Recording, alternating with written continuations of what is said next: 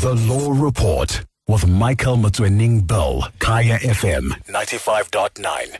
Welcome back. I look forward to hearing from you and to talking um, about the impact and the how COVID nineteen regulations have affected you, how the lockdown has affected you at, at its different lives from level five now to level three. Where has it been a good thing? Has it been a, a positive thing? You think, or has it not been a positive thing? Could it have been done better? Um, there are those that think it could have been done better, and uh, they didn't just think that; they went to court and um, found a favorable uh, finding in, on their behalf. I'm talking to my guest who's joining me on the line, uh, Mr. Martin van Staden. Thank you so much for joining me, Martin. Are you well? Thank you for having me. Yes, I'm well, and I hope you and your listeners are, are as well, given the circumstances. Indeed, I, I speaking for myself, I'm well, and uh, and I guess um, yeah, the Afropolitan. We're going to until contrary is proved, we're going to assume that they are well too. Uh, let's shoot to it. Um, we we only have 20 minutes to sort of um, go through this judgment. Maybe just unpack what informed the. Um, you know what some of the facts are. What informed this application? Why did we go to court in the first place?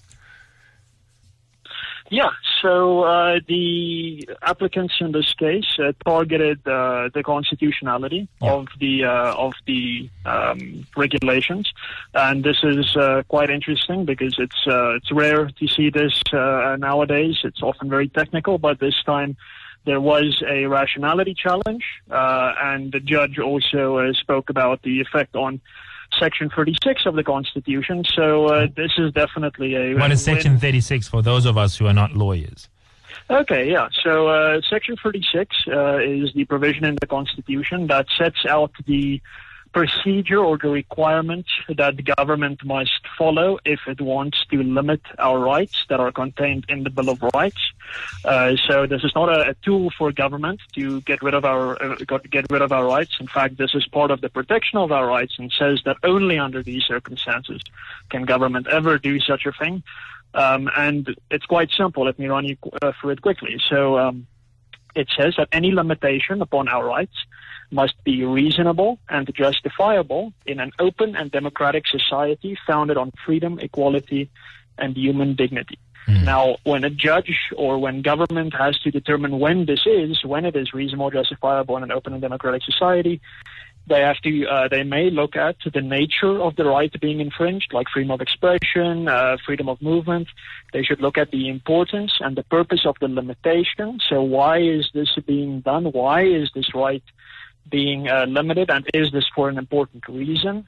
Uh, the nature and extent of the limitation, does it go deep into your right, or is it only something around the edges that doesn't really uh, uh violate your rights too much? Uh, then the relationship between the limitation and its purpose.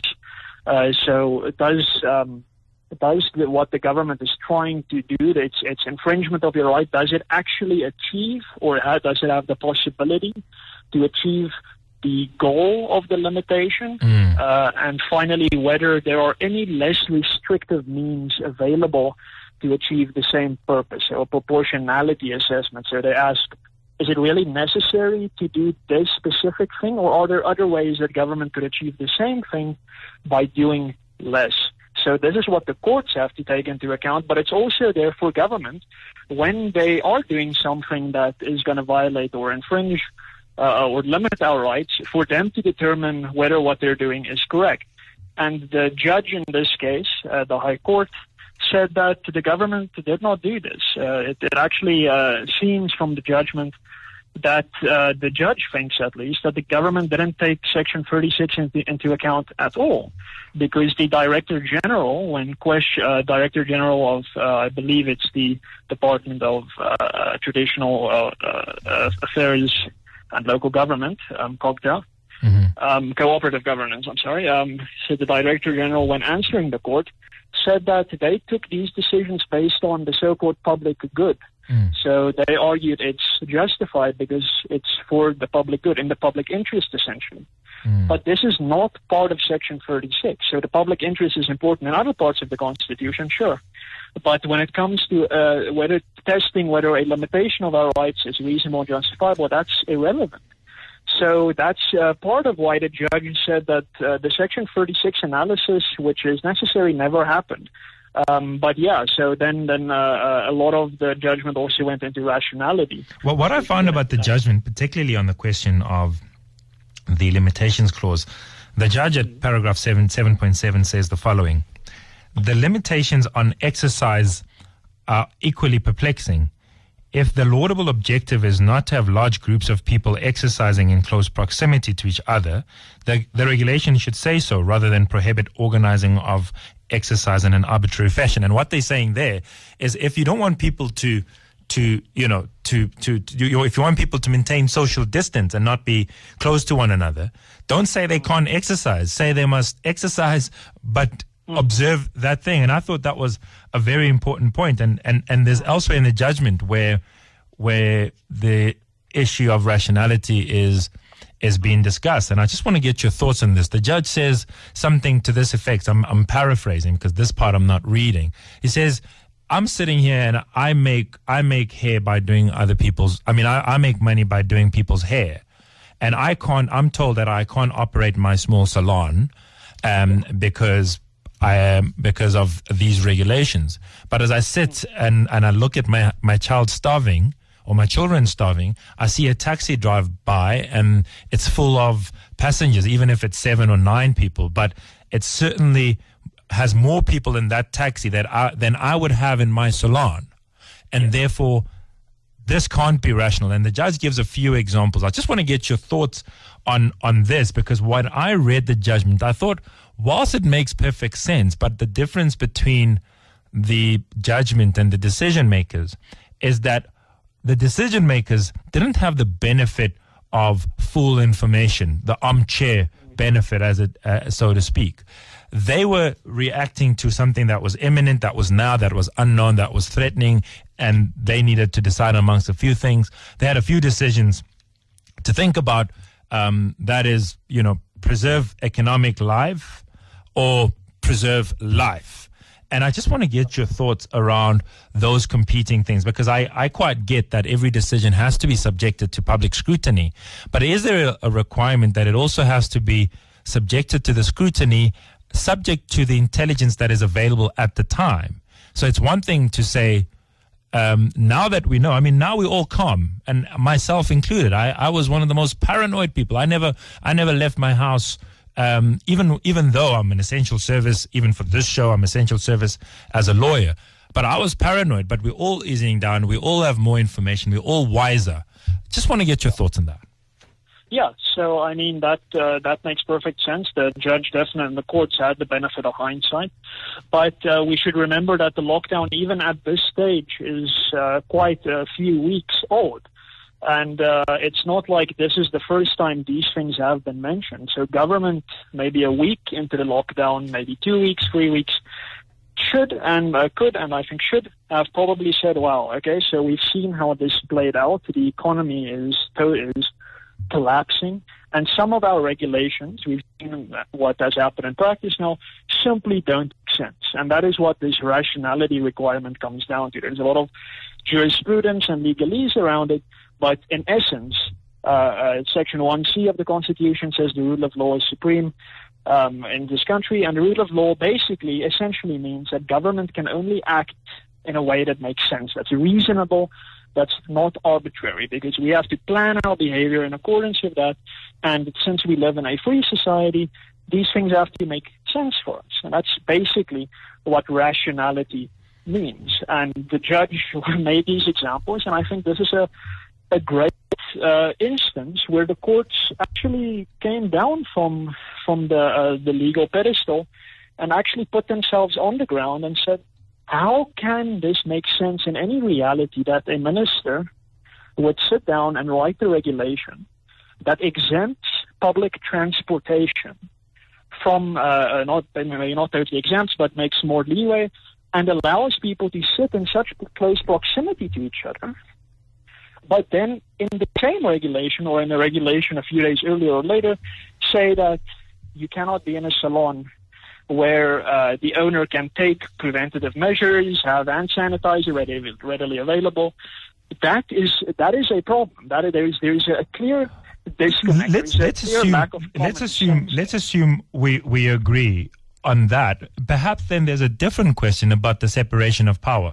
Remember that if you look at what's happening in Brazil, for example, um, the issue there is that the president isn't taking this whole thing of COVID 19 very seriously. In fact, he says life should go on. And that's why Brazil, after having been very low on the, on the, on the statistics in terms of the infections, is now, the last time I checked, was number two, right? Um, and that is because of um, executive, political, which for convenience I'll call the executive decisions that have been made in that country, and and and it's exactly the same for the U.S. There there is there is no doubt in my mind from analyzing the president of that country that priority was on the economy, and and um, health was almost secondary. It was almost as if it, it, it, was almost as if let's talk about how this economy is going to survive, and there was l- less emphasis on on health, and and there was more politicking around that. We'll then come home to South Africa, and then say the the approach then is wait, we're going to put health number one, number two, and we're going to do that because the issue of health in this country is that unlike the US and, and these different jurisdictions, we have unique problems, high infections of uh, or high rate of chronic um, illnesses, right? And because of that, we don't know how our people are going to react to this. And we, the intelligence on how this thing gets transmitted is not fully available. I mean, um, you know, at, at, it was very recently that we knew whether packages that are delivered to your house, whether they, the, the, the, uh, any infection could last to survive long enough to actually infect you as you receive your package. So just that as an example. So when I look at that, in Brazil, clearly you can blame the president. So the, the, reason why they couldn't flatten the curve is because of Trump's posture to this. In, uh, I mean, I mean, in Brazil um, and and in in the U.S. In South Africa, we've actually done very well, um, relatively speaking, and we've done we've taken all the measures to ready ourselves for for the rise in it, and and for that, we have the government to compliment. And yes, it might have gone a little bit too far. And what I'm asking in regard to separation of power, does the judiciary not find run the risk eventually of finding itself where, if it does indeed spike, um, after the full effect of this judgment has been, and, and I know that it's a very carefully drafted judgment in the sense that it's not immediate, there's provisions, and we'll talk about that. Yes. But just even the idea of venturing into this um, level of ex- executive exercise of power, does it not run the risk of offending the separation or div- uh, separation of power principle? Okay, so I guess there's a few different approaches. There's one approach, uh, which, for lack of a single term, is uh, let justice be done, though the heavens may fall. So that is the approach that the courts will give effect to the Constitution and its requirements, whether that leads to a total breakdown in uh, health, to a total breakdown in order, etc. The courts are beholden to the supremacy of the Constitution, and that is what they will stick to. That's one approach.